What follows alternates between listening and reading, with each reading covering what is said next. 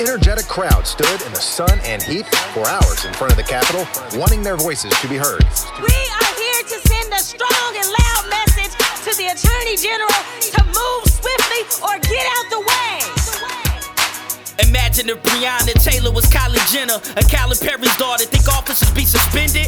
Nah, each one to be handcuffed and arrested. That's why we protest and we've had enough is the message. We gotta win this election. The task is enormous. Meet me at the polls, we need a classic performance. They targeting blacks and the class of the poorest. We gotta fight back, cause the brass needs reforming. More business contracts given to all minorities and all the inner fightings and distraction from priorities. Black Lives Matter mask with the embroidery. Don't follow Fox News, cause the facts mean more to me. My mentors pulling the youth. Whenever I pin my story, off to the truth. With these bars in the booth until justice is served and protect and give our women the love they deserve.